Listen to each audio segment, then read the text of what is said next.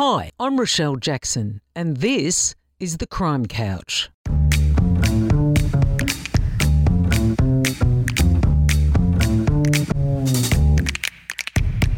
I'm an investigative journalist and true crime author, and I know who's who in the zoo the crims, the cops, and the interesting individuals in between. So get comfy and join me here on the Crime Couch. It's going to be one heck of a journey. John Manley is an experienced investigator specialising in fraud and cybercrime. The former detective inspector helped establish the Fraud Squad's first computer crime squad. In the e crime squad, he created change about how Victoria Police dealt with online crime. In his 46 years in the job, nearly 47, John worked in CIBs, the Fraud Squad, Financial Services Division, the Tricontinental Royal Commission, and he headed up JACET, or the Joint Anti Child Exploitation Team. Hi, John, and welcome to the Crime Couch. Hi, Rochelle. You joined Victoria Police in 1973 as a cadet. Now, what motivated you to become a cop? Oh, to be honest with you, I didn't really know what I wanted to be when I left school. Um, and a friend of mine applied for the police cadets, so I thought, oh, I might do that, see what it's like. As it turned out, I absolutely loved it and uh, stuck around for another 46 years. Initially, you did the usual uniform, etc., sort of route. What inspired you to become a detective? I think when you, you work at a place like St Kilda, the goal of just about everybody that went there uh, was to become a detective. Everybody was keen to catch crooks, and I was no different. Earlier in your career, John, you worked in the Zulu Task Force and you investigated Italian organised crime. What led you into fraud investigation? When I first joined the, the CI, I went into, uh, into the uh, City West CI and you were just sent there basically uh, under, under the old scheme. A lot of the work we did because we were CBD based was around fraud, and I did a number of large fraud investigations along with burglaries, rapes, and God knows what else. And I guess I didn't think about doing it as a detective senior constable, but on promotion to sergeant, I went back to St Kilda and then thought I'd get a bit nearer home. So I went to Camberwell, where I knew a couple of the guys in the CI there. And cut a long story short, one of my friends applied for a detective sergeant's job at the fraud squad, gave me a call and said, Why don't you apply for this? So I thought, why not? Because at that stage I was a little bit short of the seniority I needed to get a lot of other jobs in the CI and I had the right sort of skill set, if you like, to go to fraud. In those days, I can imagine the fraud squad would be investigating very different sorts of crimes to what they do today. What were the main sorts of areas that you were investigating? We were investigating a lot of, maybe not a lot, but certainly a, a fair number of lawyers that uh, strayed from the path of honesty, stole money from trust accounts and so forth. There was a lot of bank fraud in those days linked to charge cards, which were relatively new. You know, obviously it's an area that they've steered right away from now.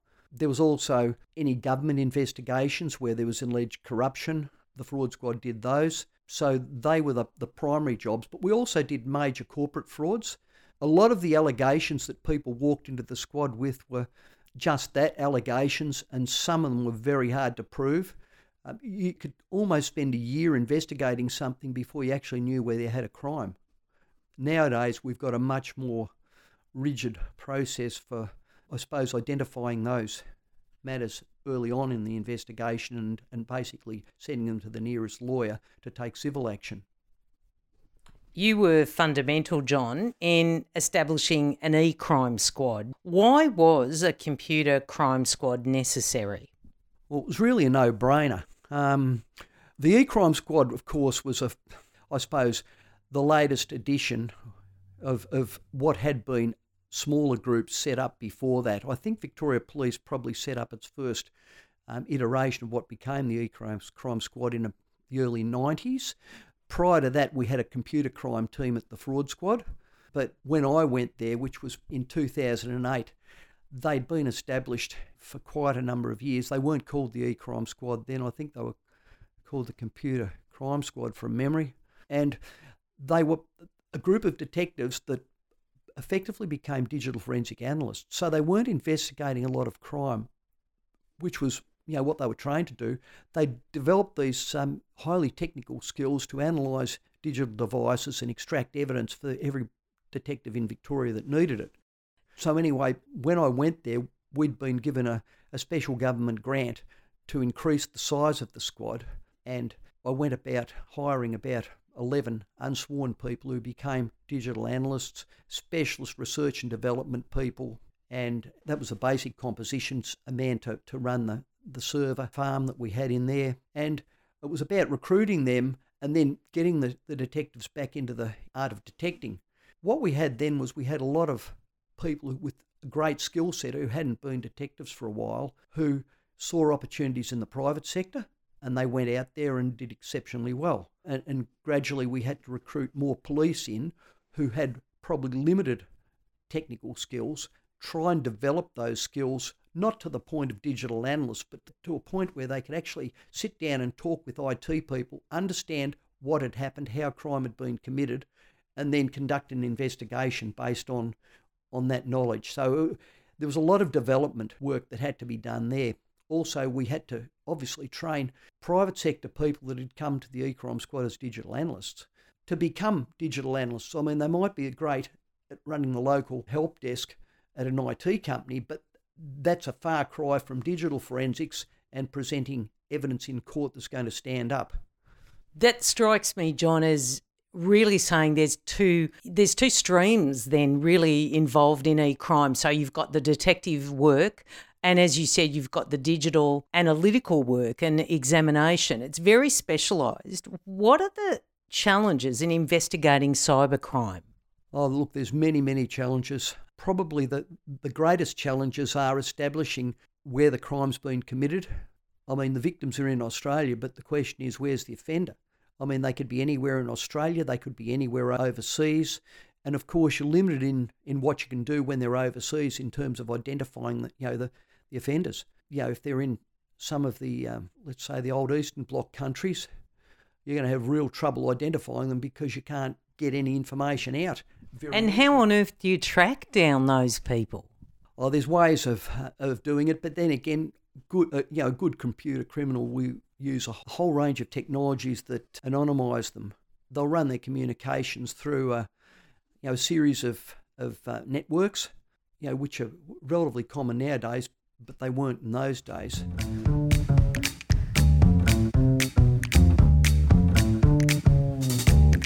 As the head of eCrime, John, what important changes did you create with VicPol about how they deal with online crime? Okay, well, the main changes I was involved in the development of, of a program which was rolled out to police recruits. There were other training courses put in place for the detective training school and so forth, and it was all about teaching people how to understand technology enabled crime. I was part of a, a group called the ANZPAA E-Crime Working Group, which I ended up chairing, and we developed investigative guidelines for cybercrime investigation and for digital forensic analysts, and also for covert engagement online. And so we then took them to our respective organisations. It wasn't mandated that they had to develop training to meet those guidelines, but we strongly recommended it. And I know I pushed it very hard with Victoria Police, and, and Telstra in the early days helped us roll that that out into our uh, recruit training in particular. But the other thing we did was, you know, I was part of a team which worked in helping build guidelines for training in covert work for some of the federal government agencies. It was very interesting. Would you say that's your greatest achievement in this space? Oh, it, it was certainly a pretty important achievement. There's no doubt about that. You know, there's other things that have occurred, but that's that's probably one of the more significant ones I'd say because the detective on the street has got to make a decision about you know whether he seizes something or whether he doesn't, what he seizes and what he doesn't, what resources he needs to draw to help with the investigation, and so that was a pretty important step. One of the other things we did was we came up with this concept of having specialists spread around the state we called e-crime liaison officers. We brought them in, we gave them a specialist training course, and they were people, go-to people out in the regions, detectives could go to, or uniformed police could go to, to get a help, helping hand with investigations that were a little bit beyond their skills. you can be a great investigator, but if you don't understand how to how technology fits into the investigation, it, it can be very difficult. And another thing I did was we did a lot of work in relation to child exploitation. So obviously, probably 50% of our work at the e-crime squad, our digital forensic work was around extracting evidence for child exploitation investigations. It was massive. As a result of that, it became apparent to me that you couldn't have people coming, for argument's sake, from Mildura to the city to spend two days in a little room trying to work with us to, to produce uh, the things they need for a brief of evidence. I had an opportunity, which I grabbed with both hands, to get some federal funding, and I got a selection of computers, about 18 computers, and out of my own budget, I bought software and other pieces of hardware and was able to establish 18 little outposts around the state where people were trained to do the, their own basic digital forensics work. There was instructions around, you know, what to do if it gets too hard, like stop, pick up the phone, ring the e-crime squad, and you're going to have to bring it down here. But they could do a lot of the work on site, which saved the need for them to travel. They could take breaks when they wanted to, which was really important when you're looking at the sort of child abuse material. And you've got your, your own support network in the station around you. You're not going, if you like, back to a motel room to uh, sit and stew over it till you come in the next day and start going through the material again.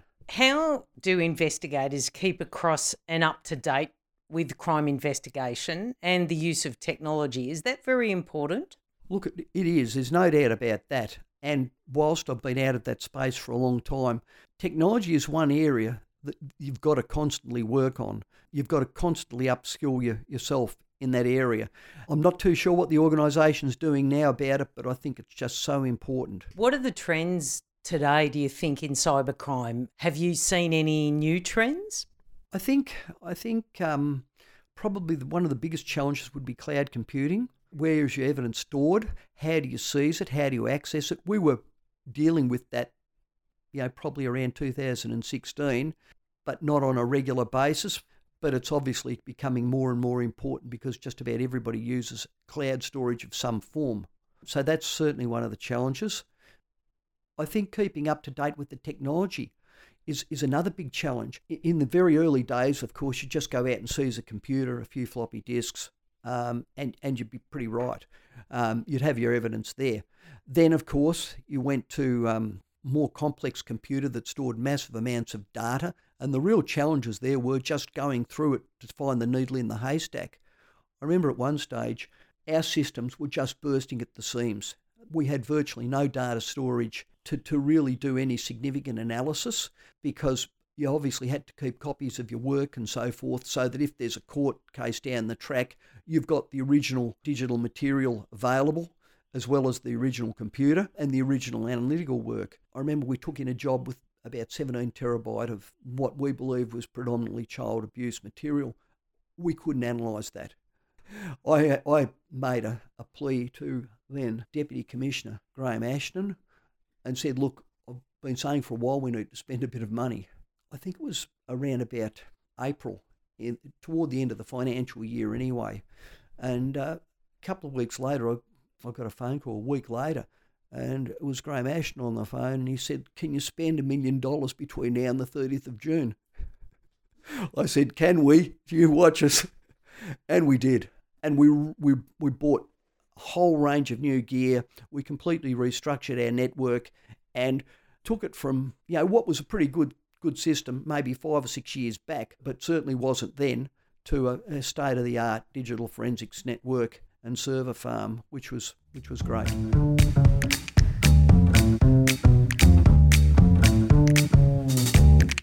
John, you were the head of e-crime and you were then seconded to JACET or the Joint Anti-Child Exploitation Team. What was your role at JACET? I was in charge of the police, Victoria Police component of the JACET. I guess the notional head, although the AFP, who worked very closely and in partnership with us, actually had their own command structure. What we did though was we, we worked really closely as a team, which was critical to, to the functioning of the unit. We had a, a joint agency tasking and coordination committee. A lot of the jobs came in from the AFP, through their agency in Canberra. A lot of investigations, if you like, were referred from a group called NCMEC, which was a private sector body with police in it in the United States. Uh, we funded a, an Australian position over there, and effectively what they were doing was they were taking reports from your major social media companies like Facebook, Twitter, Instagram, those sorts of where people had been they detected child abuse images being shared on those sites. And there were a lot of others too, you know, some of the cloud services over there, the bigger ones. And, and they'd run those jobs through to us. And we're talking thousands of jobs a year coming into Australia. And then they would farm out what they thought were something that, that could be investigated to the, to the states, we would run a tasking coordination committee and allocate those jobs. We were also getting jobs from our SOCITs and Crime Stoppers calls, all of those sorts of things. What we were doing though was we were catching a lot of people who were, I, I would class them as bottom feeders. They were people who were were effectively sharing a lot of child abuse material in various online forums, but they weren't the abusers they might have been abusing somebody, that, but but there was no evidence at that point that they were actually doing it because I mean a lot of the, the stuff comes from Europe and so forth. It's very identifiable as having come from those areas, so you knew straight away they haven't made this stuff; mm. they've downloaded it. As the detective inspector of JACET, you had to read and vet every affidavit and approve every search warrant. How personally challenging was that for you? Look, it wasn't easy. Some of the stuff was very confronting. Obviously, if you're going to get a search warrant from a, a magistrate, you've got to have um, enough evidence in the affidavit to warrant the issue of the, the warrant. And so you've got to go into a bit of detail about what you're finding and how you know that that links to the person you want to search and search their premises. So, yeah, it was confronting. And I mean, all Victoria Police warrants had to go across my desk for final approval. And I read some real horror stories over the years fortunately, we got a result with just about every one of them, which was really good. That's my next question, which was what's your proudest achievement in this space and working in JACET? What was the case that you really uh, felt very proud of? Look, I felt really proud of everybody there. I thought they were a, a, terrific bunch of people and, and they worked so well as a team, both the AFP and the VicPol people. And as I said, both AFP and VicPol did some amazing jobs. There was uh, one investigation that was particularly good. It involved a, a victim identification piece of work. This was a, an identification of a, a contact offender through the identification of a victim. He'd been abused in the early 2000s, about 2003, 2004, in Melbourne when he was you know, a young man of about, I suppose, 14 or 15. And, and he'd been abused for a while in the false belief that the, the man who was abusing him loved him. The offender ended up going overseas and working through Southeast Asia over about the next 15 or so years as a representative for companies. And of course, what he was doing over there was going from country to country, and in addition to doing his job, abusing young boys between the ages predominantly of 10 to 15. And he ended up coming back to Australia. We'd identified who he was at that point, but we didn't have enough to extradite him. We knew when he was coming in. We met him at the airport. We found child abuse material in his possession. So we brought him back and we charged him with that and with the offences that we'd taken a warrant out on for the, the young Australian boy in the early 2000s. And he was bailed, but part of his conditions were obviously surrender of passport. Well, we, we um, monitored what was happening with him, and there was a, a large amount of his personal possessions being shipped back to Australia. So we uh, met the the container when it came in and went through it and found a lot of digital evidence in there. He he kept a pretty good catalogue of every boy he'd abused through Southeast Asia over that 15 year period, a video and photographic catalogue, as well as thousands of other images of child abuse material, pretty significant, serious child abuse material. It's all serious, but some of it is absolutely extreme. And he was in that space. That was where he he got his, his pleasure. And uh, we're able to get him a 35 year sentence, which was one of the highest sentences at that time for, the, for those offences. And the overseas offending is, is particularly important. We charge him with a lot of offences committed outside Australia, which you can do under Australian law. Not many people have had been charged with those offences at that time, but if you think you can go overseas and abuse kids, you can't. If you get hmm. caught, you're facing some pretty significant charges in Australia. Hmm. John, you've worked a long time in this space. What makes a good sex crime detective? I think you've got to have a lot of empathy and be very compassionate to, to the victims. I think you've got to have a, an ability to deal with the material that you, you're dealing with on a day to day basis. We put in all sorts of safeguards, if you like, in place so that anybody who comes there, for instance, goes through a process of being exposed to the material with support so that they understand the risks and, and there's no skin off our nose if they don't feel like they can do it after that limited exposure. There's that. But then there's the, the ability to talk to these people, to interview them, and to actually get the sort of them having the sort of conversations with you at interview that, that you really want just to tie the, the loose ends in the uh, brief. You know, usually we've got a lot of digital evidence, so you don't need a lot of extra, but it just makes it a lot easier if they'll sit down and talk to you and, and mm. just, as I said, tie off the loose ends. So that's the sort of person you want. And probably 50% of our staff were female members, mothers, and they were absolutely great. A lot of them were part timers. We had a, a lot of part time girls working there, and yeah, they worked as hard, if not harder, than the full timers, and they were terrific people. So, you know, you, you've got to have a, a bent for this sort of investigation because it's, it's certainly not for everybody. How do you reflect on your nearly 47 year career now, John? Look, I loved it. I loved going to work every day. There were a lot of challenges in, in the cybercrime and the JACET space, predominantly around just getting the technology, developing the skills, getting to where you needed to be, and then keeping pace with the change. They were the real challenges.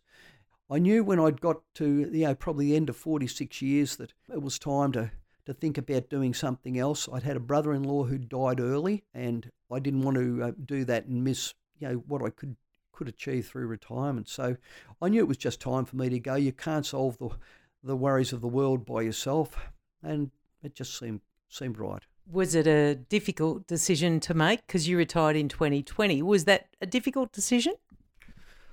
Look, it was. It really was. Uh, you know, just signing that bit of paper. Your investigative skill, your forensic mind, and the pursuit of justice. What happens to those qualities when you leave the job? You probably always got that interest in, in that work, and, and I have kept that interest up. I read a lot about what's happening in, you know, in the IT world, you know, the, the sorts of crimes that are being committed at the moment involving technology, but, but also I have an interest in all crimes. But I've, I've also always had more diverse interests. I love doing anything from a building perspective. I work on cars.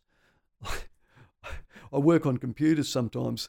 So uh, I've, I've got no lack of things to do. In fact, I've always got a list going, and it, it's usually my list. I know my wife puts a few things on it occasionally, but I probably drive myself harder than she drives me. What's next for you then, John? I think maybe a, a little bit of work on the caravan and then a trip up north.